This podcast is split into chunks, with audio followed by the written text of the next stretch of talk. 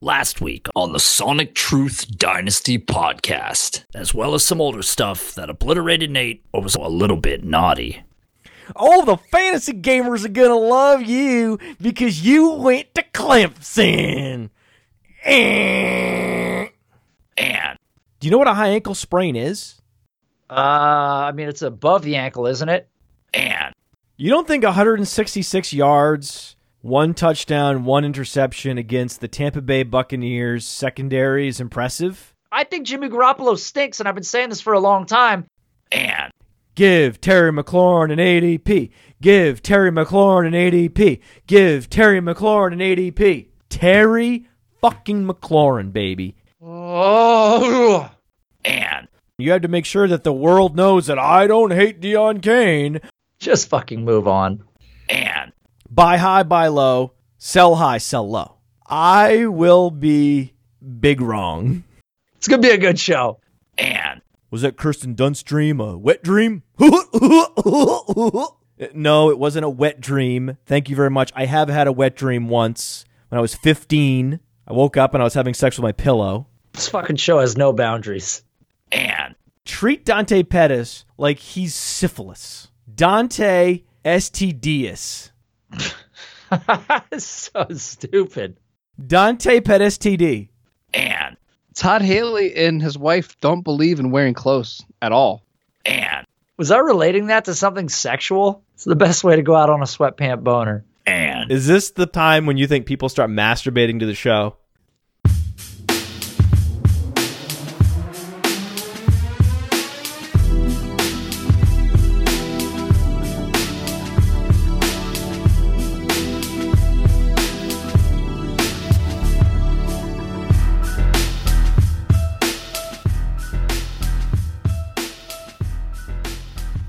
What's up, everybody? Welcome to the Sonic Truth Dynasty Podcast. I'm your host, Nate Liss. You can find me on Twitter at an outraged Jew. And with me, as always, is Mr. Matt Kelly. You can find him on Twitter at fantasy underscore mansion. How is it going, Matt? Russell Wilson breakout alert. Russell Wilson breakout alert. It's happening. Your Twitter handle reads Russell Wilson deserves better, and now Russell Wilson is getting what he deserves better. Thank God. He's better. And don't you think that I am better now? Better now. Oh my God. Russell Wilson is better now. Better now. Drinking Henny and I'm trying to forget. But I can't get this shit out of my head. You probably think that you are better now, better now. You only say that cause I'm not around, not around. You know I never meant to let you down, let you down. God. It's gonna be in my nightmares. Yeah, it's this is great. This is this is the Russell Wilson that we have been praying for over the past handful of years. Finally. Finally. Come on, Russell Wilson with 50 pass attempts. Am I dreaming? Pinch me, wake me up. You're dreaming, except you're not dreaming. You think you're dreaming. You're so obviously dreaming. All the fantasy gamers that hit us over the head, right? All off season, hitting us over the head, hitting us over the head, hitting us over the head with Brian Schottenheimer talk. And it's irrelevant. Brian Schottenheimer doesn't matter if Seattle can't stop anybody. Brian Schottenheimer's propensity to run the ball only matters if Seattle's winning. If they're losing, his preferences become null and void, and you have to throw the ball. And this week, this week, against the Arizona Cardinals, a game that has already occurred, because we're recording on Saturday. It's so smart of us. There's a reason why no fantasy gamers ever record podcasts that require editing on a Saturday. It's really dumb, but we're doing it. And we're expecting a fireworks display in the sky in the desert this Sunday. I'm so excited. That game is so tantalizing. I may actually watch it. That's that's breaking news in itself.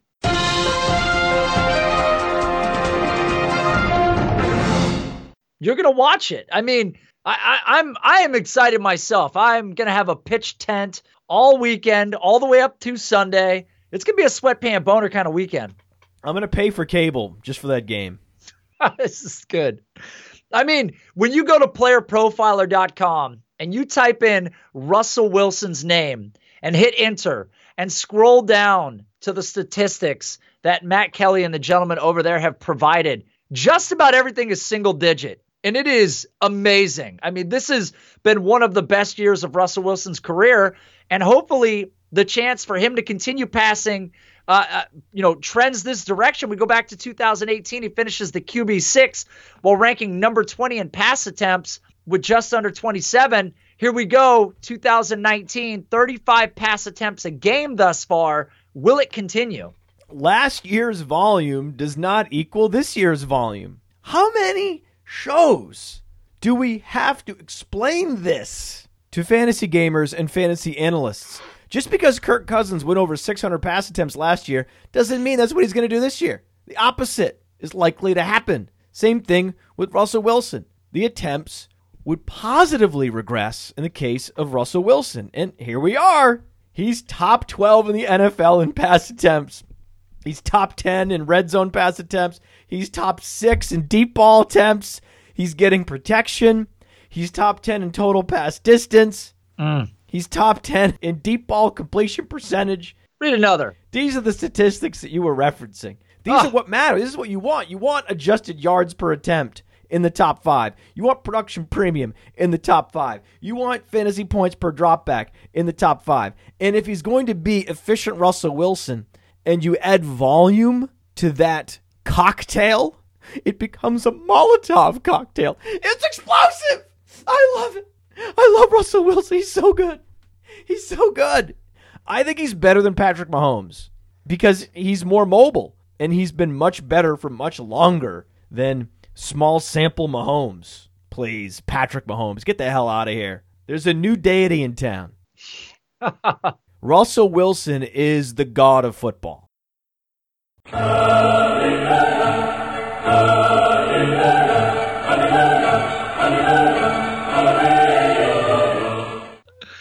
Oh, I love it. I love this whole conversation has made me so happy.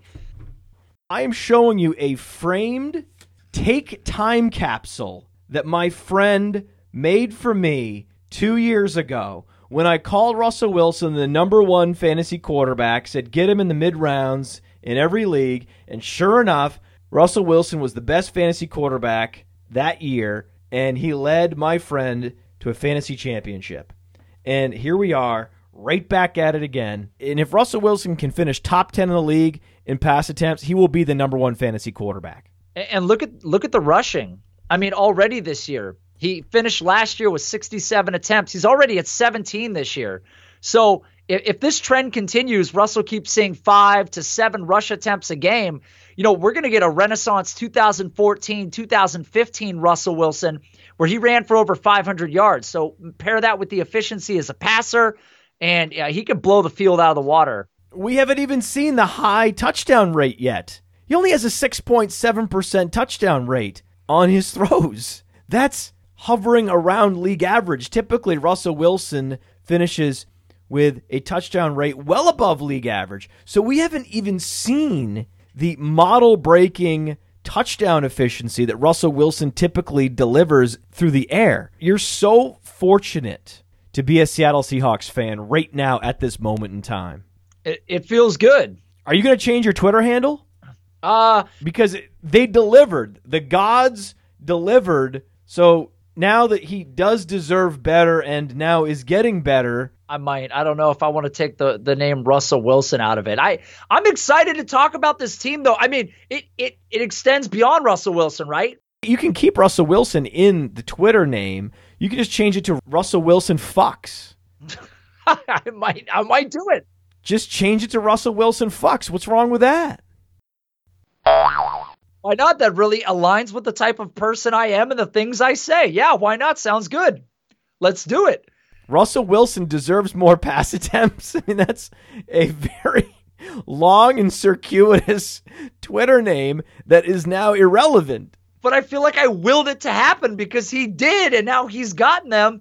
But those accessing your Twitter page for the first time believe it's outdated, that you're not even on Twitter anymore. You're like, where's he been? That's true. No, that's a great point. uh, I guess I'll take that under advisement, and uh, I will. I'll do some considering. And hey, to the listeners, if you've got a suggestion, let me know. Maybe I'll maybe I'll go with that. You could also put Tyler Lockett in there. Oh baby, Add Tyler Lockett to your Twitter name. He's a wide receiver one in fantasy football. Can he keep it up? Can he finish the season as a wide receiver one? yeah. I, I mean, I, I think he absolutely can. What what's going to have to happen though is Russell Wilson's going to need to continue with the passing volume, or they're going to need to maintain Tyler Lockett's you know top ten rank in targets. Currently, right now, number seven in receiving yards, number eleven in air yards. And you could go down the list at player profiler. He's checking so many boxes right now. Seattle went out and invested in DK Metcalf as well, a name that's probably going to come up eventually on the show. But that's also helped out Tyler Lockett a ton. And another year with Russell Wilson in this offense. There was a lot of people that believed Tyler Lockett was going to take a step forward, and he absolutely has. Um, I, I believe he could finish a year as a wide receiver one. He's got a lot of competition, though. 20.6 fantasy points per game is inside the top 10. So as of now, he's there. He qualifies as a WR1 in fantasy football. And I love the completed air yards. I love the 207 completed air yards because he's getting downfield, but the target quality is just so good. The fact that he's downfield and yet the catchable target rate is 96.4, that just demonstrates the supreme surgical downfield accuracy of Russell Wilson and the rapport that he has with Tyler Lockett. That's how you reach a 9.7 target quality rating on playerprofiler.com, number six in the NFL. And that's the difference between Tyler Lockett and DK Metcalf. DK Metcalf's getting targets too, and they're deep, just like Tyler Lockett's. A lot of deep targets on the DK Metcalf profile, but the catchable targets aren't there because Russell Wilson has never played with a wide receiver like DK Metcalf on the outside. It's going to take some time, but you never know when that's going to click in. It could be this week, right? Yeah, absolutely could be this week. Uh, You got to be excited about DK Metcalf too. Uh, you know, they got him late in the second round. We always thought he was going to go early in the first. There was a slip, but couldn't have landed in a better spot because just like Tyler Lockett, if if this if they work together and this rapport gets built and they get in sync, watch out, man. Seattle could be a, an offense that a few years ago we thought was pretty dull to watch, and suddenly they're Oh, no. one of the tops in the league. especially in this game coming up against Arizona, which has already happened. But it was fireworks. What you saw in that Arizona Seattle game, which has already occurred but has not yet occurred, I'm sure a lot of points scored and likely a Lockett and or Metcalf touchdown mixed in. As of this moment, where would you put DK Metcalf among the other wide receivers in the 2019 wide receiver class? He is a top X receiver in this class. Where do you have him? It's tough, but I think right now he's got to be kind of in that second or third spot. I'm sure for you, Deebo Samuel is ahead of him. Um, I would I would put him somewhere just behind Deebo Samuel. Um, he was always kind of a top three uh, consensus player in the class, and I think that's where he was drafted in most leagues. Went in the 106, 107 range, uh, but he's still right there for me, especially in a, a Russell Wilson driven offense where Russell Wilson's not even 31 years old yet. We agree he's behind AJ Brown. Yeah, We also have him behind Marquise Brown, it's fair. based on the production that Marquise Brown has delivered at age 21 in the NFL. It's impossible to put him ahead of Terry McLaurin, based on Terry McLaurin's NFL production profile. And we have him behind Deebo Samuel. So DK Metcalf is officially a top five wide receiver in this draft class. But, but, I also believe that Parris Campbell is coming. So if Parris Campbell outproduces DK Metcalf this week in a smash spot for DK Metcalf, it's razor close between those two on our dynasty rankings. Playerprofiler.com forward slash player rankings. Check them out. You can see very little difference between DK Metcalf and Parris Campbell's lifetime value. Any given performance could shift that one way or another. And it's even more likely that Parris Campbell breaks out this week because so T.Y. Hilton doubtful, Devin Funchess on IR. That leaves Parris Campbell, Deon Cain, Yeah. Chester Rogers, Zach Pascal in that passing game. And, and, and, you guessed it, Here we go.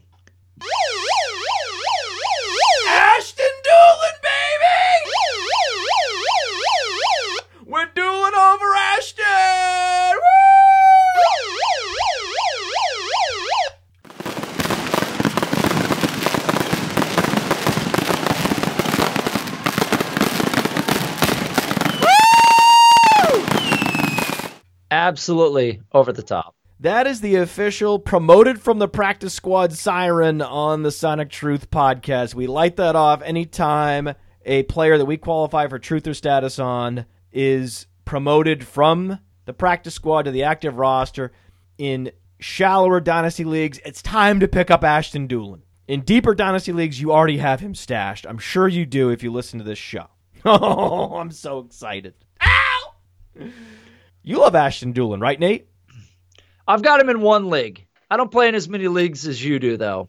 Wait, what? I was being facetious. We know you as the number one Ashton Dulin doubter. How dare you roster him? To be fair, to be fair, I hate way more than just Ashton Dulin. There's a lot of players out there that I don't like.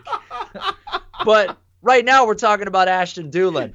Look, this is I, I will say, this is uh this is an opportunity It's exciting, man! It's time!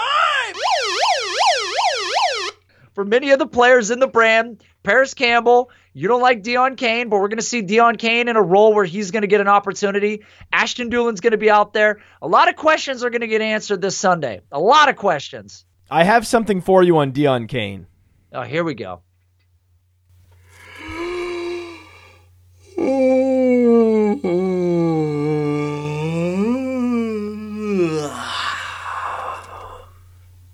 Since this is radio and not uh, not video, I'll tell you what just happened. The most vigorous yawn of my lifetime. You just yawned down a paper towel roll, an empty one, into the mic, and here we are. Dude, we have manual sound effects. We have electronic sound effects and manual sound effects. And and when I think of Deon Cain, I think of toilet paper.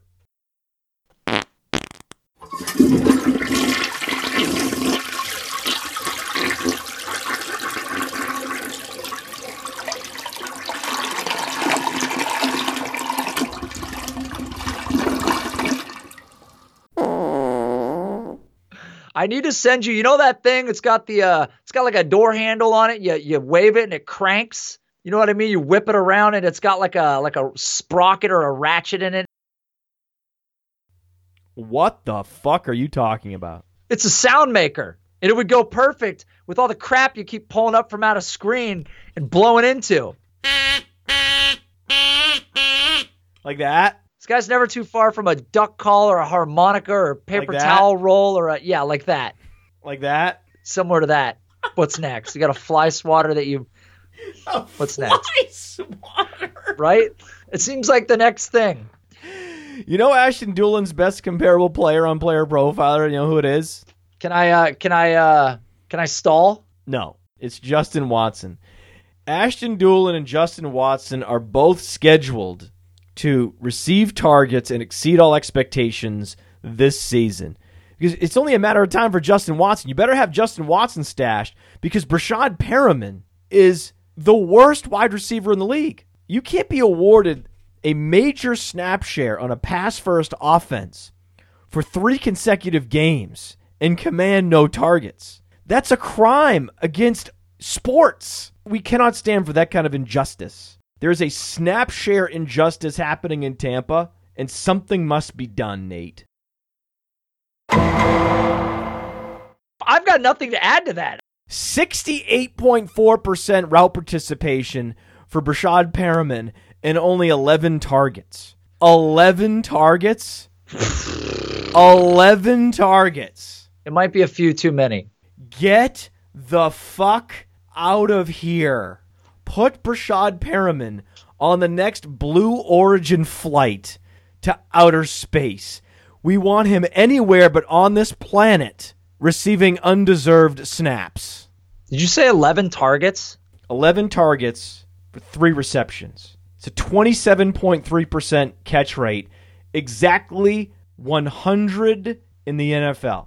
He's the 100th ranked wide receiver in catch rate in the NFL. So you've at least got DeVante Parker ahead of him, correct? He and DeVante Parker will be Here we go. piloting this probe Yeah. Into other regions of the solar system, not around my fantasy team and not around planet Earth. Right. Get him out of here. Right. Get him out of here. Let them colonize Mars. Let's get them out of here. We're going to light off the siren if and when Breshad Perriman gets released this season and DeVante Parker gets released. Unbelievable. Parker won't. Perriman will. Mark my words. Next question. Are you a DeVante Parker truther? Next question. Is this really happening? You can't handle the truth. You're a DeVante Parker truther. You can't handle the truth. I have neither the time nor the inclination to explain myself to a man who rises and sleeps under the blanket of the very freedom that I provide and then questions the manner in which I provide it. I would rather you just said thank you and went on your way. Otherwise, I suggest you pick up a weapon and stand a post. Either way, I don't give a damn what you think you are entitled to. He's big, he's athletic, Ah, he was productive at Louisville ah, despite injury, ah. and wait for it, wait for it. I'm waiting. Draft capital. Oh, God, that's what got me. Oh, the draft capital. Always hooks me. Does it matter that it was an incompetent general manager that selected him? Uh, d- yeah, and the whole team's garbage. You're a big Jeff Ireland fan, Nate. You think he makes rational decisions on draft day? I'm more of a fan of Kathy Ireland.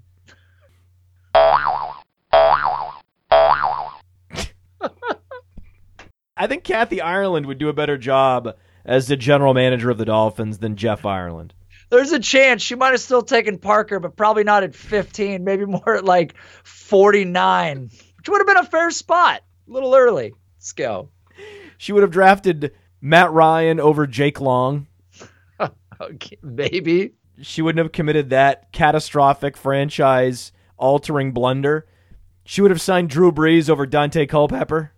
That's that, might- that might be one. That's a good one. She wouldn't have overpaid Mike Wallace. There's a there's a couple blunders in there. What are we gonna throw A couple blunders in there. I mean, there's a there's a few mulligans that they would like to use if they had one.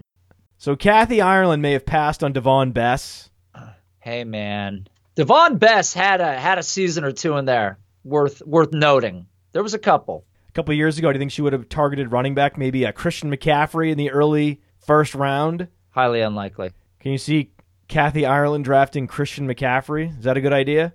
Would have been a good idea. I mean, do we think Kathy would have actually done that? If she's in a fantasy league, do you think she has Christian McCaffrey? Has the real question is how is Kathy Ireland aged? And so has Christian McCaffrey. Oh! He's now the number one player, the most valuable player based on our lifetime value metric on Player Profiler on the Dynasty Dominator app. Get it in the App Store on Google Play. The most valuable player in all of Dynasty League football is Christian McCaffrey.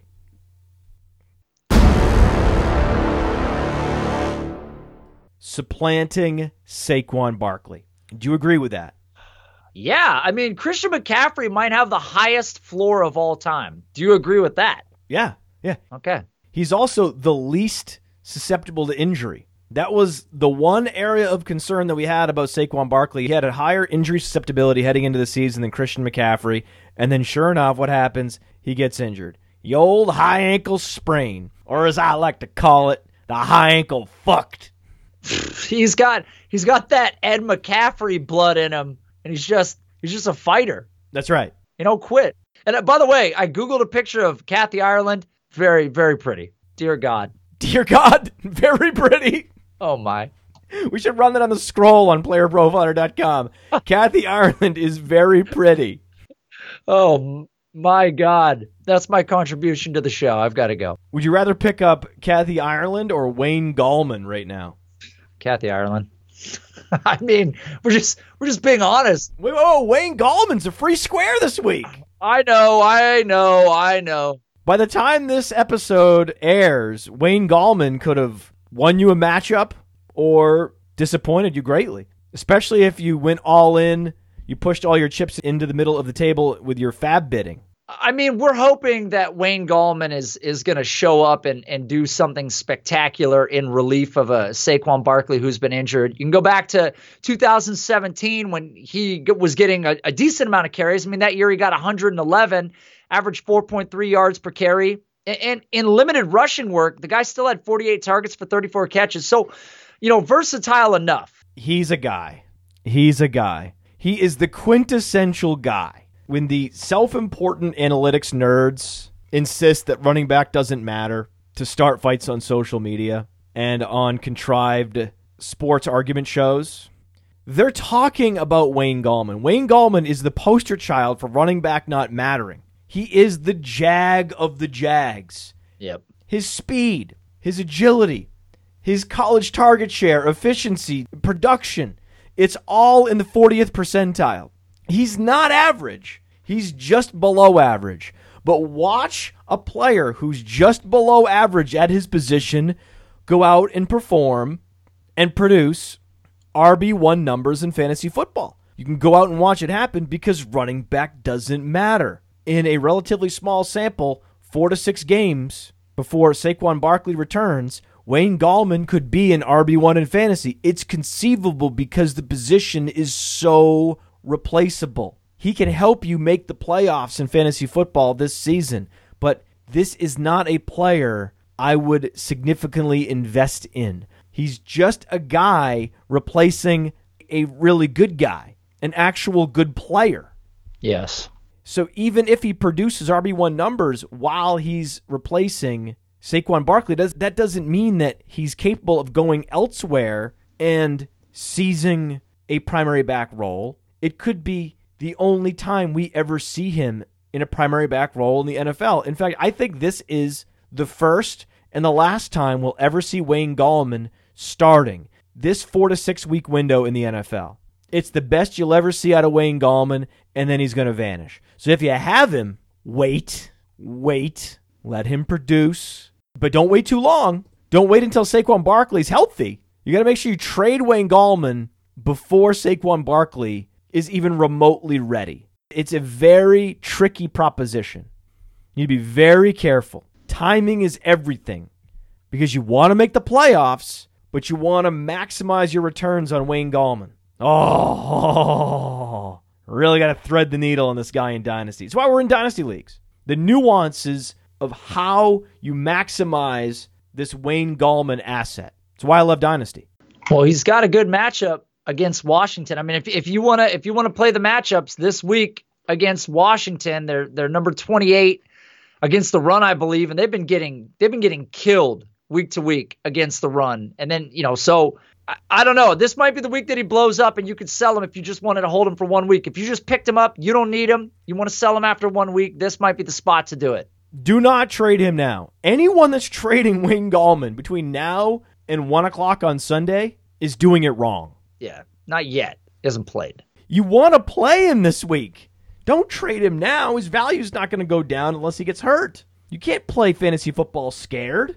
Play fantasy football aggressively. That means being confident in your players. Let Wayne Gallman go out and be an RB1 this week, enhance his trade value, and help you make the playoffs this season in the process. Fantasy football doesn't need to be hard, and it starts with not overthinking it. Let your players accrue some value before trading them. Do not trade him yet. Wait. But you should trade him sooner rather than later because Wayne Gallman's going to have a problem soon. Have you seen the Giants' schedule? After Washington, it's Minnesota and New England. Well, they've got Miami in there, right? No. New York doesn't play Miami until week 15. After Washington, four out of the next five games they play will be on the road against teams with stout run defenses, Minnesota and Detroit, or against teams where they're going to be down huge in the second half and facing negative game script, the Patriots and the Cowboys. Four out of the next five games after this super juicy matchup against Washington. So the way to play Gallman is to get your league mates fired up for him now. Start those trade conversations now, but don't push the button until the lineups lock. I like the way you think. Stealing those points. I like it. You got to set the hook, man. That's right. You got to be patient, set the hook, and you reel them in after lineups lock. It's the same way you get Kathy Ireland. Can we stop with this? I mean, honestly, your objectification of women is, is a bit bothersome. Oh, sorry, man.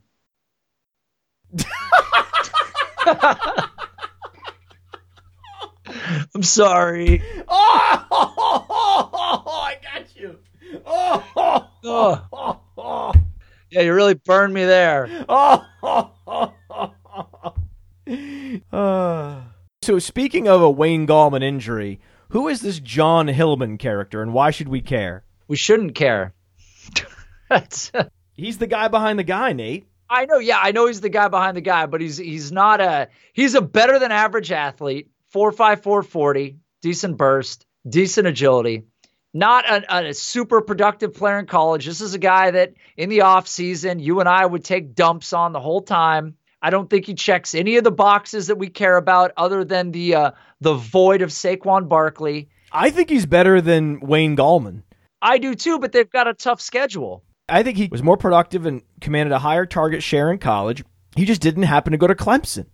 If he went to Clemson, we'd all be clamoring for John Hillman to be the primary back in New York. But John Hillman didn't go to Clemson. That was Wayne Gallman. So we want Wayne Gallman in there. John Hillman just went to Rutgers. Rutgers. No one cares about Rutgers. Everyone loves Clemson. I do love Clemson. So it's the Wayne Gallman show. But when you take a step back, John Hillman is a superior player to Wayne Gallman. He just went undrafted and he has earned his roster spot with New York. He's only 23 years old. You have to stash him because Wayne Gallman is unproven. Anytime a starting running back role opens up on an NFL depth chart, you don't just grab the number two back on the depth chart, who will be the immediate starter, the free square. You also pick up his backup, knowing a much higher percentage of the replacement running backs flame out than the entrenched starter incumbents. I am actively scooping John Hillman wherever possible. I, I don't even know if he's worth a roster spot, and here's why. He's absolutely worth a roster spot. Even in relatively shallow dynasty leagues, you need to go get John Hillman. Look, Saquon Barkley is back in six to eight weeks. By then, it's going to be the bye week. They face the most brutal schedule. After the bye week, they still face the Bears, Packers, Eagles, who are killers. Do not run on the Eagles. Then they've got the Dolphins, Redskins, a little soft. Then the Eagles again. There's only probably four games across the end of this season that you would want to start anybody, and Saquon will be back after the bye week. We don't know when Saquon's going to be back. What do you mean we don't know when Saquon's going to be back? A high ankle sprain involves microfractures and micro tears of ligaments. I'm not a doctor. It's an incredibly damaging injury to the interchange of the ankle and the leg. Paging Dr. Kelly, uh, Dr. Kelly to the uh, operating room. Dr. Kelly's in surgery right now, but uh, as soon as he uh, sutures up this patient, he'll be right up. It's so the point is we don't know when Barkley's coming back. You're right. If you want to hold Hillman, if you've got enough of a roster spot, if Wayne Gallman plays good against the Redskins, which we expect he will, because it's a juicy matchup, he's going to run through the cheese grater over the next couple of weeks, and perhaps that's when the team decides to put Hillman in. I see your point, but inevitably, all these guys are is a a, a waiver addition and then a sale. That's that's what it is. These guys, I'm not. If your roster is so bad that you're starting John fucking Hillman, you got bigger problems than trying to figure out which one of these two running backs is going to get an opportunity. I just picked up John Hillman in yet another dynasty league because fuck Nate Liss. Oh, perfect. Why not? Better stash in dynasty, John Hillman or Alexander Mattison? I can't even believe I'm going to say this. I don't even want to say this. Alexander Mattison, for sure. What? Absolutely. A hundred percent. A hundred percent. That makes me physically ill to say that. And you have to agree. You like Alexander Mattison because Mike Zimmer and Kevin Stefanski are predisposed to run the ball, and as long as the Vikings are winning, they're going to be running. And we told you this all summer that Zemansky is a problem, especially for Kirk Cousins and everyone in that passing game, from Adam Thielen to Stefon Diggs to Kyle Rudolph. It's like, oh, well, but the Podfather doesn't think coaching matters. Since when does coaching matter, Podfather? Well, coaches have much more power over volume than efficiency. This is where getting into the minutia matters. The details matter. The influence of coaches on player production requires a nuanced conversation because it's nuanced. Coaches have control over play calling. And if they continue to call run plays over pass plays, it strangles the production of the passing game elevates the running game. That's the Kubiak effect. Kubiak doesn't make running backs better, just predisposed to run the ball more than the average team. There's no magical plays in this sacred playbook that Gary Kubiak brings from one team to the next, turning every running back into Terrell Davis. That's not it. Fuck Gary Kubiak. He's overrated. Dalvin Cook is doing what Dalvin Cook does. Very little of Dalvin Cook's production this year can be attributed to Gary Kubiak. Coaches more often throttle offensive production, minimize the effectiveness of certain players at certain positions more than they enhance it. If you just let players play and call the plays they want to call, they're going to call pass plays more often than not because they know they're more effective and they want to win. That's what Cliff Kingsbury does. Is Cliff Kingsbury a genius? No. Does Cliff Kingsbury have some special dust that he sprinkles on the shoulder pads of his players to make them play good? No. He's just letting players play. If you just let players play, they score more fantasy points than when you constrict them. So, the vast majority of instances where coaches influence fantasy production, it's instances like this Mike Zimmer, Kevin Stefanski in Minnesota, where the philosophy meddles with the productivity. They're so backward, they're willfully trying to score less points. Those are the situations where the coach and their philosophy matter most, where it's worth discussing. The Minnesota coaches are to blame for the lack of productivity you're seeing from everyone from Stefon Diggs to Adam Thielen to Kyle Rudolph. But Arizona coaches are not the reason why Cardinals players are much more productive this year from the previous year. This current Cardinals regime is simply not handicapping their current players. They're not giving them access to special plays that no NFL defenses have ever seen and no other offensive coordinators are aware of. They're simply not standing in their players' way.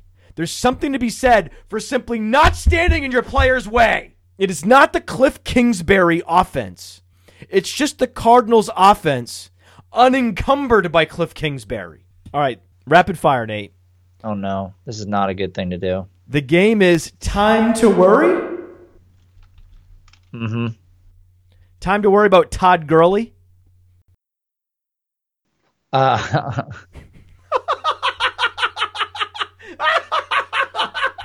Don't answer that. Let's just laugh.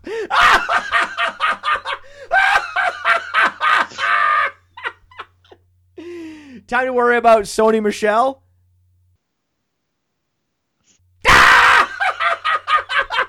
Here we go.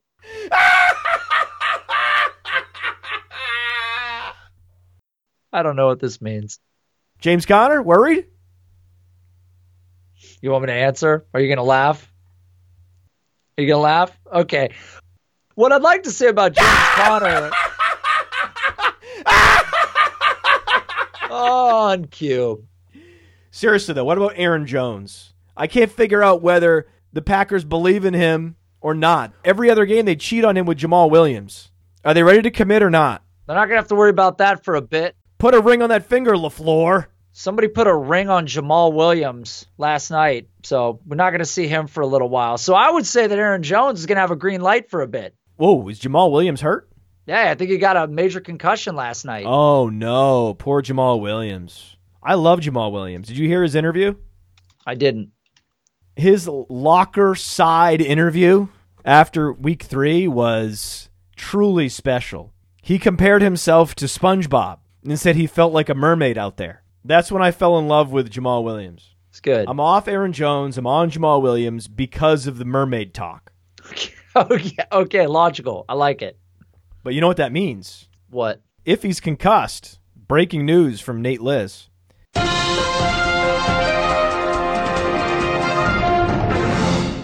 Dexter Williams time. Mm, it might be.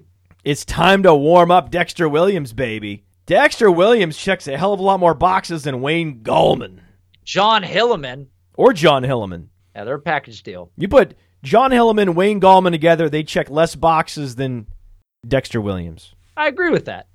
I'm a Dexter Williams fan, I know. but everyone that listens to this show already has him rostered. He checks a lot of boxes size, explosiveness, production at the college level, per game production last year at Notre Dame, one of the best running backs in all of college football, and sneaky receiving skills. Trade for Dexter Williams now because LaFleur is not ready to get hitched to Aaron Jones. He would have done it by now. He's playing with your heart, Aaron. He's playing with your heart.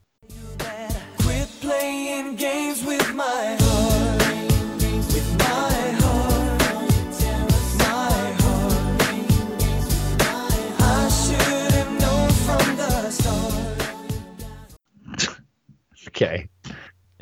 Time to worry about Kerryon Johnson. I don't think so. No, I don't think so. But you know that I cape up for on Johnson. There, there are reasons why.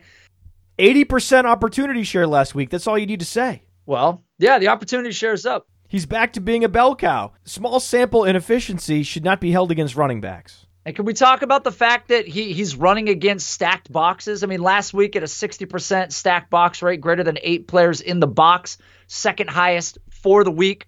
Uh, on the season, averaging 45.8% of his carries have come with an extra defender. For perspective, on the season, McCaffrey's at 23%, Marlon Mack's at 18%, Barkley's at 13.5, Chubb is at 10, on Johnson is at 45.5. Just let that sink in. I'm really glad you're on the show. Uh oh. You're doing a good job. That was impeccably articulated and left no room for me to add additional color commentary. I didn't need to. I could just sit back and listen and enjoy Nate Liss analyzing Kerryon Johnson. This is the first time for everything on this show. That's that's it. Let's put it in the baby book. Matt Breida worried? Oh, the snap shares are getting closer. Um, I I would be a little bit worried. I mean, we mm. like what Breida brings to the table, but we're starting to see the snap share get a little closer. I don't know. I I mean, yeah, I think I would be worried. Closer between he and Mostert? Yes, That's a problem. that is a problem. If it was going to happen, it would have happened last week for Matt Breida to seize that bell cow role in San Francisco. If it didn't happen last week, I don't think it's going to happen before Tevin Coleman returns. And so, therefore, it is time to worry. But you're not as worried about Matt Breida as you are Duke Johnson, are you? Oh Lord, have mercy! What happened to Duke Johnson? I don't know. You worried about Royce Freeman? No, I'm not worried about Royce Freeman, but I will admit Philip Lindsay is has been great. I'm worried about Royce Freeman. Like Matt Breida, you would think Royce Freeman capturing that primary back role, it would have happened by now. But to be fair, over the first two weeks of the of the season, Freeman had been the better player. Then week three, the bulk of the work goes to Lindsay against a Green Bay defense that has been gutted by every running back they have faced all year long. I think the verdict's out. I still think it's Lindsay's backfield, but I'm not giving up on Royce Freeman. I would still love to roster him if I could get my hands on him. If it was going to happen for Kalen Ballage, it would have already happened. Oh, for fuck's sake. Is Kalen Ballage the worst? Can I I can't think of anything worse. Here's the thing. Let's talk about the Dolphins. Their offensive line is ranked 31st in run blocking. Guys like Ballage were always a long shot to succeed, but the reason I was all in on a guy like Ballage is because I wasn't a big believer in Drake, and I thought, hey, there's an opportunity that he ascends, and he's a tradable asset. Thank you for admitting that you were all in on the trash can that is Kalen Ballage. You cannot call Kalen Ballage a trash can when you've talked about John Hillman on this episode. I'd rather have John Hillman. I would not, but let's say this Miami would rather have a 2020 running back prospect. And they will have one. They will. Kalen Ballage or Darwin Thompson? Pick one. Dear God. I guess Darwin Thompson. Darwin Thompson or Darrel Williams? This is a dynasty podcast, isn't it? Williams scored more than 15 fantasy points last week, and he only has LeSean McCoy, the compromised LeSean McCoy, ahead of him. If LeSean McCoy misses time, Darrel Williams will be like Wayne Gallman with a jetpack. I think I'm still going to continue to err on the side of of Darwin Thompson, who's got athleticism in the places that I like to see it, who's got a pass catching skill set that Andy Reid has been high on. I'm going Darwin Thompson, and he's younger. You're playing the long game with Darwin Thompson. I am. I'd rather have him. I'm trying to win my leagues this year. Here we go. You're still stashing Donte Moncrief. So you won't take the L on DeVante Parker. Will you take the L on Donte Moncrief? The Donte Moncrief breakout is still coming, bro. It's the year seven breakout. No, look, we should have all taken the L on Donte Moncrief two years ago, but here we are. Now it's official. Let's do another game. Fraud or no fraud? Oh, Lord. You're better when we play games. Yeah, I love it. Fraud or no fraud? Dede Westbrook. Let's do it. Dede Westbrook, fraud. 2017 rookie year, 12.3 ADOT. Last season, ADOT of 8.5, which was better than Juju, Cooper Kupp, Michael Thomas. But this year has an ADOT of 4.7, while DJ Chark is killing it. Fraud. Dede Westbrook is a fake field stretcher. They're playing him in the slot as if he runs a 4 6, like he's Danny Amendola. He's a downfield playmaker. Play him as such. And if you're not going to play him as such, what good is he? Fraud. He's a big play receiver playing a possession role. That's not valuable. Fraud or no fraud, Jarvis Landry. Okay, I hope you can accept the way I'm going to do this. I'm going to say not a fraud, just not impressive. this is the best quarterback he's ever played with. His target share is 21%, 33% of the total air yards. He's on pace for 121 targets, and he's averaging 16 yards per reception. Come on. So be patient with Jarvis Landry. Yeah, I mean, he's going to give you a wide receiver three floor, wide receiver two weeks potentially. Fraud or no fraud, Josh Gordon's been inefficient. Not a fraud. Antonio Brown is gone. The team's a mess in the backfield with injuries, baby births, poor play. Then all offseason, we heard them praise him. Tom Brady is throwing the ball 35 times a game. Week three had 11 targets, total eye opener. The verdict's still out. Julian Edelman has an injury. He's banged up. I'm not out on Gordon. Who are you? I love this. You're doing great. Thanks, man. I feel like I'm doing a show with a professional sports podcaster. This is such a pleasure. I'm having an out of body experience too, bro. You should start shooting basketballs right now. I'm just going to start yelling Kobe after every one I finish. Let's go. Let's go. You're unconscious. Will Fuller, fraud, no fraud. Will Fuller, uh, not a fraud, number 15 in air yards, and the only one inside the top 15 with less than 19 passing targets. 97% of the snap share, 32% of the team's air yards, and seven targets over the last two weeks. I still like him despite Kenny Stills showing up. Breakout coming. Yes. Unfortunately, by the time this show drops, Will Fuller will have likely already broken out in week four. So, my advice to get him before week four isn't helpful. Oh, well, it's my show and I can say whatever I want, even if it's outdated advice that will prove to be right. Keke Coutee, fraud? Total fraud. Get him out of here. Total fraud. Corey Davis, fraud, no fraud. Ah, kind of the same way I feel about Jarvis Landry. Better athlete, but uh, in this offense with AJ Brown showing up, not a fraud, but not impressive. Not a fraud? I thought of all the players listed here, at least Corey Davis would get hit with that fraud label. I want to call him a fraud, but what's the baseline? I mean, yeah, I'll call him a fraud because he's French. What do you mean, what's the baseline? How about doing exactly nothing after getting drafted in the top five? But he's had he's not getting that many targets. Three, five, four. How about not getting targeted despite running 68 routes? I know. I, I know. That's what I'm saying. That's my old thing. I don't know what to say. It's just That's an indication that he's a fraud. This is the same problem we're seeing from uh, Breshad Perriman and DeVante Parker. Also, fraud receivers. the quarterback play is so stink bombish in Tennessee. It's hard to say. We like AJ Brown. I mean, AJ Brown's not seeing a boatload of targets. Mike Williams, fraud. Oh, why do you? G- no, not a fraud. I know you don't want to hear that, but I'm going to say not a fraud. I mean, He's a red zone specialist. He is what he is, not necessarily fraudulent unless you think he's more than that. Then that's on you. hey, wait till they get Melvin. If you think that Mike Williams is more than he is, that's not Mike Williams' fault. That's your fault. That's right. Because he went to Clemson.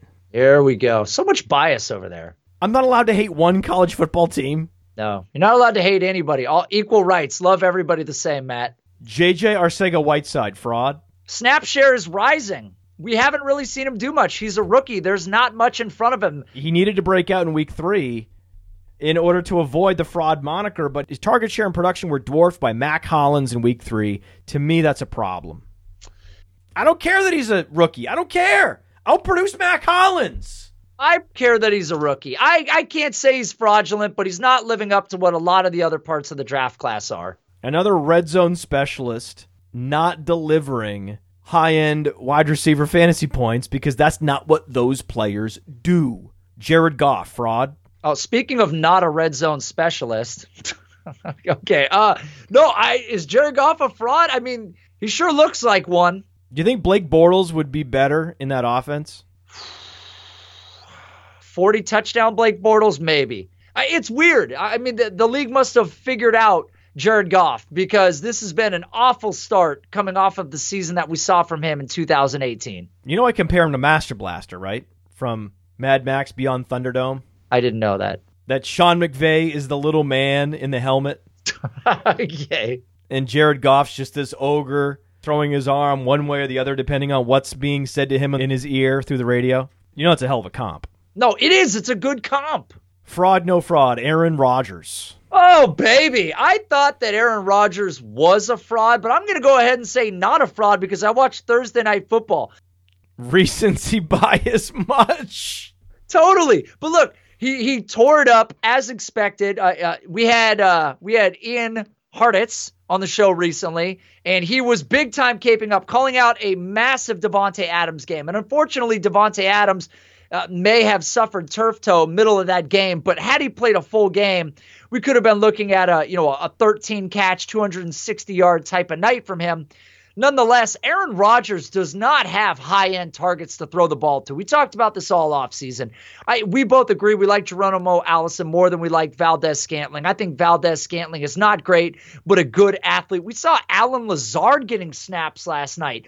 Nonetheless, against a good Philly defense, we saw Aaron Rodgers do his best. Two touchdowns in that game. I'm a fan, not a fraud. Would you overpay for Christian Kirk at this point? Uh, yeah, I would overpay for Christian Kirk for a lot of reasons. He's only averaging 14 points per game in fantasy, but he's leading Arizona in targets, and he's actually number three in the NFL in targets. Surprisingly, who knew? He's one of the few wide receivers to ever go over a thousand yards in his true freshman season at a Division One college program. Has one of the best overall breakout finder ratings in the history of the NFL. Yeah, baby. We knew Christian Kirk was a lock to break out, and sure enough, he is breaking out all over the place. Love it. And he's just one week away from going over 100 yards with multiple touchdowns. The moment he does that, he becomes a helium balloon, and that rope just starts slipping away from you, and he's unattainable. But as of now, he's still attainable in Dynasty. But don't be surprised when he reaches that Juju Smith Schuster echelon by the end of the season. So you got to get him now, or you never get him. Will you overpay for DJ Chark?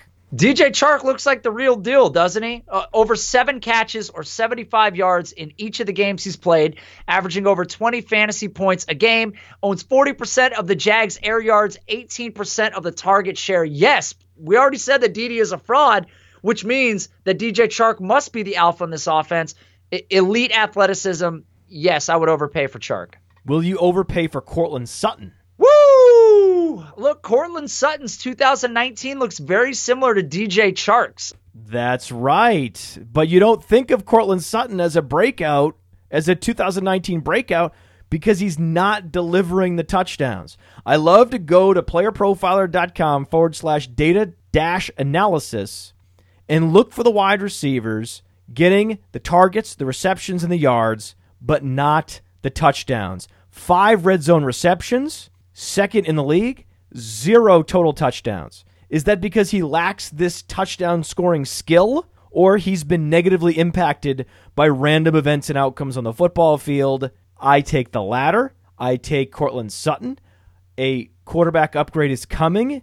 Get him now before he breaks out. Could happen this week. Week four, no Jalen Ramsey. AJ Bouye is one of the lowest rated defensive backs among full time corners in the league. Don't be surprised if Courtland Sutton shocks the world by burning Jacksonville Jaguars cornerbacks for big plays on Sunday.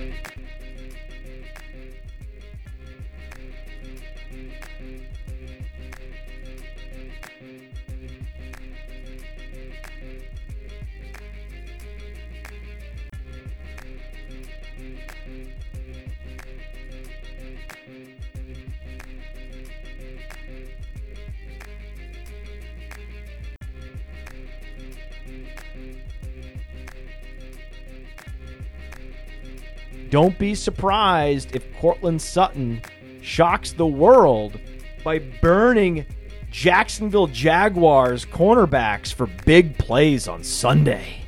Oh my. Yeah, that was a whirlwind at the end. Let me just give you this for the outtakes. Chris Carson or Rashad Penny in Dynasty, go.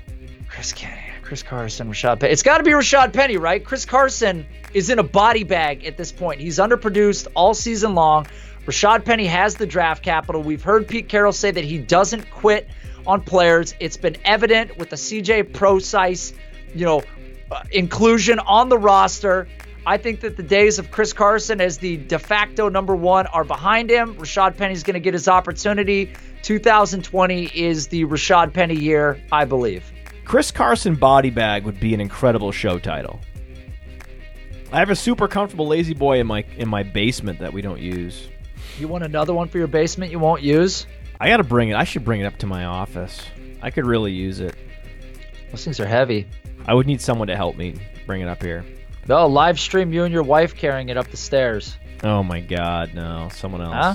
What you do is you invite a buddy over to like, hey, you want to hang out, and, and the next thing you know, they're helping you move furniture. That's how it always goes down. I found this when I was unpacking. Oh my god, Nate. Like, Ashton Dulin's gonna happen. It's gonna be a thing. I can't believe it. I'm so excited about Ashton Dulin. Blah, blah, blah. Oh my gosh. Ashton Dulin, Ashton Dulin. That siren is the worst part about that. If you don't have Ashton Dulin in Dynasty, you're an idiot. Oh my gosh. They're dueling over Ashton. Roto Underworld Dynasty Leagues. The waivers ran on Wednesday, and I forgot to put bids in. And I knew Ashton was out there in a bunch of leagues. Now he's activated, and everyone's going to be bidding on him. Now I have to jack my bid up to get him. I mean, come on. So annoying. Um, well, how much did you contribute to the show sheet this week? I've glanced. I'm hoping that you admit that time is ticking for Chris Carson. Oh, I would love to admit that. Yeah, I think his time is about to be up. This is the reality of it, man. He's Yeah. been great. He hasn't been great. He's been okay. Not 19. Not 19. In 18 though. When his money was made and everybody was everybody was all over him entering 2019. And here we are. When CJ Prosise made the roster, that should have been a wake-up call. Really? I mean, I thought it made sense to have Carson and Prosise and Penny. And that, that was a good talent configuration. All big backs, different skill sets. Made sense. it, it would seem like it does. If, if you rode the roller coaster that is DJ Prosise, then dude, he he has been like a cut candidate for what feels like two years. Like the guy is never active on game day. I mean, what are his active games played? I'd have to go back and look at this. It is stupid.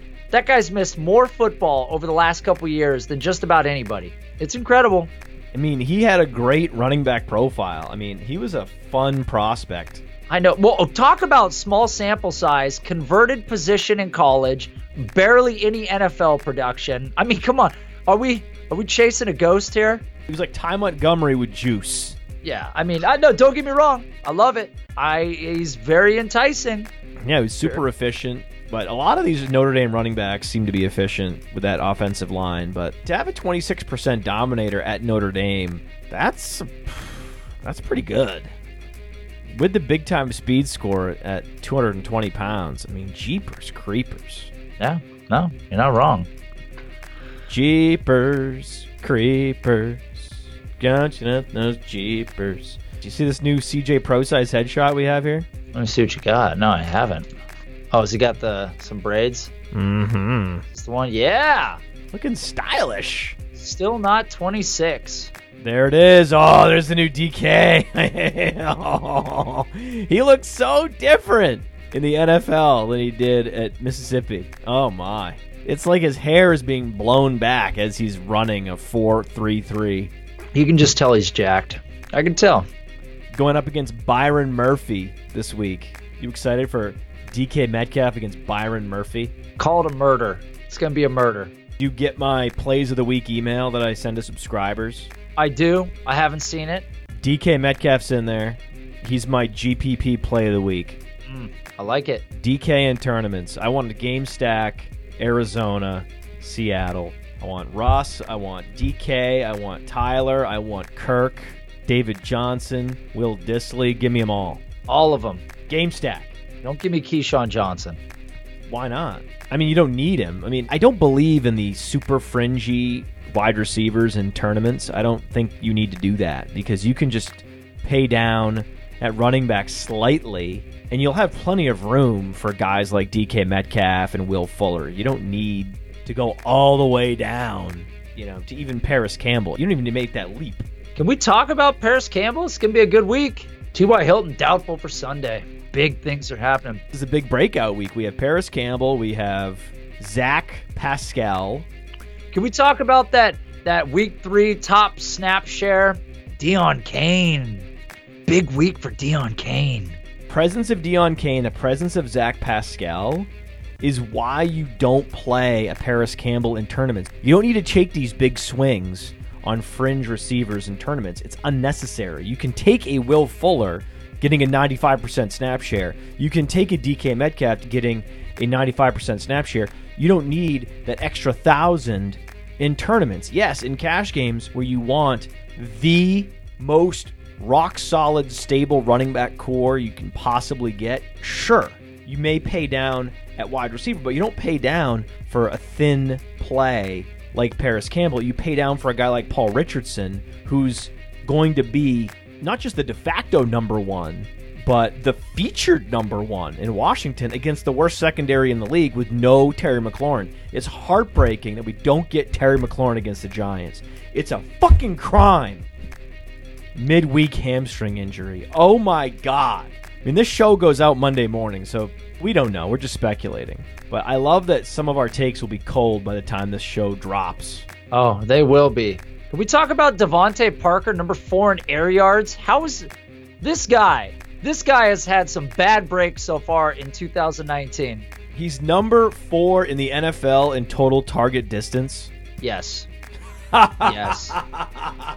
Yes. He's this year's Kelvin Benjamin. It's bananas. Kelvin Benjamin was showing up in the Josh Hermsmeyer Bilo model for the first few weeks, and eventually he had to manually cross his name off the list. This is the he who may not be named wide receiver on the Bilo model. Don't play him under any circumstances. He's bad at football.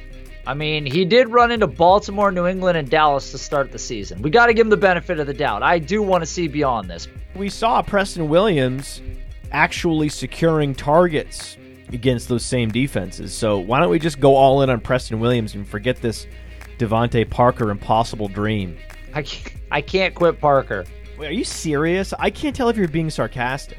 Good. You're not being facetious. You're serious about DeVante Parker being someone you might actually target for a late pick in Dynasty. You might actually go out and try to trade for DeVante Parker. You're being serious. How much would DeVante Parker cost you? Nothing. Nothing. He's droppable. He's terrible. Why would you allow him to to crowd out roster space from literally anyone else? I'm sure if we rewind the tape to Nelson Agholor, Phillip Dorsett, Matt Kelly's got some hot takes about how they shouldn't have been on a roster either. So, with that being said, DeVante Parker has the pedigree. It hasn't panned out in Miami. Miami's awful. He's a Dolphin. You just named two wide receivers with two of the best quarterbacks in the league. Who has ever worked out in Miami? Who's the last like dominant Miami wide receiver? And we're going back to like Brandon Marshall. It's not going to happen because if it doesn't happen this year, DeVante Parker is going to be 27 next year. That's true. You've never seen a first rounder break out at age 27. That's never happened, and it won't happen. Can I just see DeVante Parker against a softer defense for Christ's sakes? Maybe be better. Maybe secure passes against a difficult secondary. Maybe accept the shadow assignment from the number one corner and rise above it. Maybe that. How about that? It hasn't happened. That's what I'm saying. So then it's over. What? It's not over. We're three games into 2019. Give the man a shot. This is a, a new quarterback, a whole new team. I mean, for God's sakes, the guy's been on and off of all these janky ass rosters. He's on another bad roster. Have gotten blown out all year. What's the? I don't even know what the difference is. 16 to what? We have him at number five in the NFL in total target distance. He's number three in average target distance. We have air yards, but they're completed air yards. He's number 41 in completed air yards. An air yard is a yard, it's a yard they actually get. Target distance and target depth represent the distance the ball travels to every target. Very interesting, Mr. Kelly. All right. It's not that interesting. It's the same. The, your point would be exactly the same. Whether he's top four or top five in total target distance, it's all the same. Very interesting. He's also top 20 in drop rate and top 10 in total drops. And he's outside the top 90 in target separation. He's also outside the top 80 in cushion. So no one respects him because he can't get open. Do you actually believe this? You can crowd him at the line of scrimmage because there's no way he's going to get open. And even if he does get open, he'll probably drop it. And if he's open, it's probably not going to be in his direction because it's going to be an arid throw. You know who's last in the league in yards after the catch per target? Who? DeVante Parker. Usually that spot is reserved for Mike Evans. Mike Evans has a, a perpetual reservation in that slot, last in the league in yards after the catch per target. But so far this year, he has yet to achieve that. It is DeVante Parker. Six total yards after the catch this season. He is ranked 117 in yards after the catch. He is ranked number five in total target distance. That is the most absurd statistical dichotomy I have ever seen in the history of PlayerProfiler.com. Well, he only has six catches, so we shouldn't be surprised by the yards after the catch. There's not a lot of catches. It's hard to create a lot of yards on six catches. But with that being said, can we also not ignore the fact that the Dolphins are what 28th in run blocking and 31st in pass protection or some combination? They're awful. And Josh Rosen's the quarterback. For God's sakes, come on, give the man a little shot. Whoa, whoa, whoa, whoa, whoa! What are you saying? What are you saying? It's it's hard to get yards after the catch with only six catches. Yeah. Why not just get more than six? How about getting more than one yard after the catch per reception? How about that? Here's a question Valdes-Scantling, how many catches and how many yards after the catch? Just out of curiosity. You know, we have a public website that anyone can type in the name Marquez Valdes-Scantling. In fact, all you need to do is type in M A R Q and we will sort the results based on the most frequently selected player, making it very easy for you to go ahead and look up Marquez Valdes-Scantling's statistics on your own. How's he doing? His total target distance is 162. It's actually outside the top 60.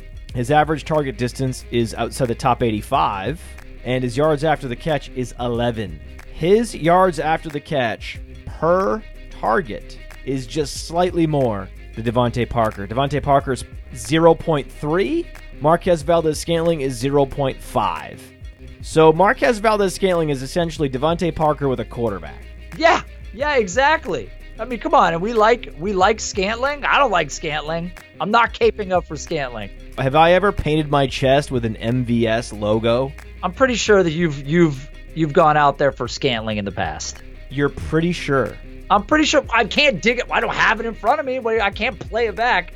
We've done how many shows together? A lot. When was the last time that I caped up for Marquez Valdes-Scantling as a top talent in the league? Here's the thing the listeners are going to have to remind us. They know better than I do. I don't know. All I'm saying is. Here's what I said at the end of draft season was in seasonal leagues, based on their roles and usage and production in preseason, that Geronimo Allison looked like the better value in seasonal leagues. As Marquez Valdes-Scantling's ADP was rising up into the sixth round in expert and high stakes leagues. And then Geronimo Allison's available another six rounds later. I was content with Geronimo Allison, not Marquez Valdes-Scantling. I didn't like him at that ADP. I think he's a fun player. I just didn't like Marquez Valdes-Scantling at his ADP. Yards after the catch is a is an interesting stat to, to draw to.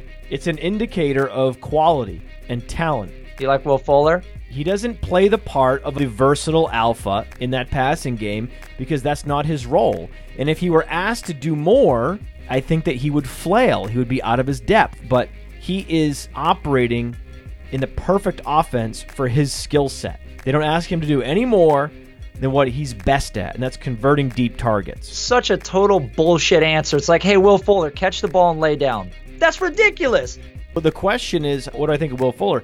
If we were drafting teams, if we were starting a franchise, he wouldn't be on my team. He wouldn't be a guy that I'm out here drafting with my job as a general manager on the line. He's not one of those wide receivers that I would be building around even at value because I would want the all purpose Swiss Army wide receivers that give you the target distance, the contested catch conversion, the yards after the catch. I want wide receivers that look like Juju Smith Schuster.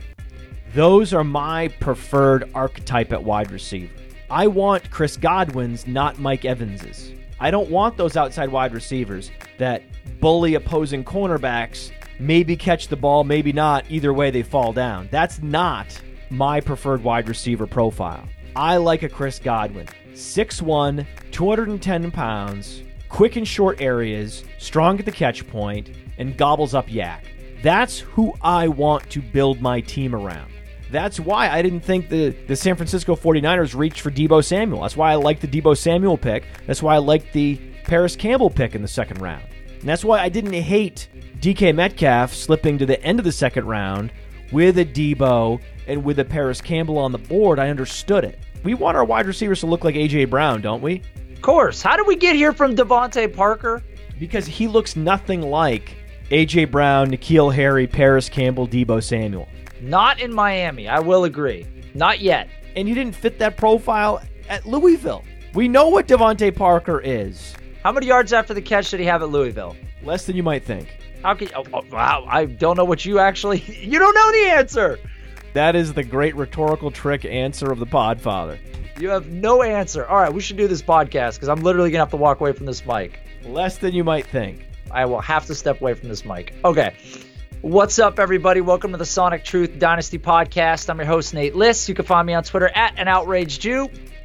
Your Twitter handle reads Russell Wilson deserves better, and now Russell Wilson is getting what he deserves better.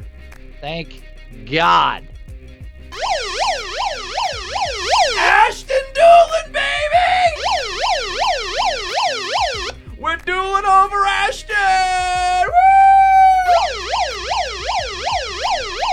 It's exciting, man! It's time!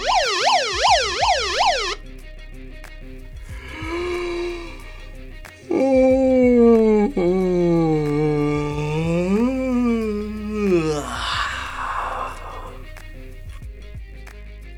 You know what I mean? You whip it around and it's got like a like a sprocket or a ratchet in it. What the fuck are you talking about? It's a sound maker. We know you as the number one Ashton Dulin doubter. How dare you roster him? Is it a Mexican standoff? I don't know if your mic was broken. The funny thing is, uh, there were three articles about Antonio Brown before the one I was looking for on Davone Bess. Are computers just writing these articles now? Is it not even humans? What's next? You got a fly swatter. Get him out of here! Let them colonize Mars. Let's get them out of here. I think Kathy Ireland would do a better job as the general manager of the Dolphins than Jeff Ireland. Oh, the draft capital! Oh, God, that's what got me! Yeah, speaking of Kathy Ireland, so she's like Conor McGregor, speaking of Ireland. Are you talking about uh, McConnor? The old high ankle sprain, or as I like to call it, the high ankle fucked. Next question. They signed a possession receiver from the Browns and went crazy in an airport. Do you remember who that was? Do we think Kathy would have actually done that? 11 targets. 11 targets. It might be a few too many. That's a crime against sports. Paging Dr. Kelly, uh, Dr. Kelly to the uh, operating room. Dr. Kelly's in surgery right now, but uh, as soon as he uh, sutures up this patient, he'll be right up. I just picked up John Hillman in yet another Dynasty League. Because fuck Nate Liss. And uh, by the way, I Googled a picture of Kathy Ireland. Very, very pretty. That's my contribution to the show. I've got to go. Very, very, very, very, very, very, very, very pretty. There's something to be said for simply not standing in your player's way. Does Cliff Kingsbury have some special dust that he sprinkles on the shoulder pads of his players to make them play good? No. Well, they've got Miami in there, right? No. You can't play fantasy football scared. Put a ring on that finger, LaFleur. Somebody put a ring on Jamaal Williams. How about doing exactly nothing after getting drafted in the top five? You cannot call Kalen Ballage a trash can when you've talked about John Hillman on this episode. Recency bias much. Dede Westbrook, fraud. You got to set the hook, man. You got to be patient, set the hook, and you reel them in after lineups lock. It's the same way you get Kathy Ireland. Dalvin Cook is doing what Dalvin Cook does, That's that's it. Just put it in the baby book. and you have to throw the ball. Oh, for fuck's sake. He compared himself to SpongeBob and said he felt like a mermaid out there. I'm off Aaron Jones, I'm on Jamaal Williams because of the mermaid talk. I mean, honestly, your objectification of women is, is a bit bothersome. Oh, sorry, man.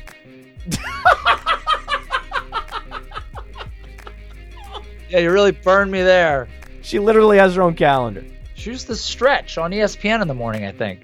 It's like 6 a.m. on a beach. The horn dog teenager in me misses some of those basic cable shows that I used to find erotic. I, I don't. Give me an example. Give me one. Pretty much any exercise related infomercial, Yeah. yeah. any new at home fitness product. Yeah. It's, yeah, Suzanne Somers selling the shit out of those things. Die Master. A young podfather was a fan. Let's just say that. Oh, I'm glad you've grown up. He's a guy. He's a guy. He is the quintessential guy. Oh, I'm glad you've grown up. You're dreaming, except you're not dreaming. Please, Patrick Mahomes, get the hell out of here. Oh, I'm glad you've grown up. But John Hillman didn't go to Clemson. That was Wayne Gallman. So we want Wayne Gallman in there.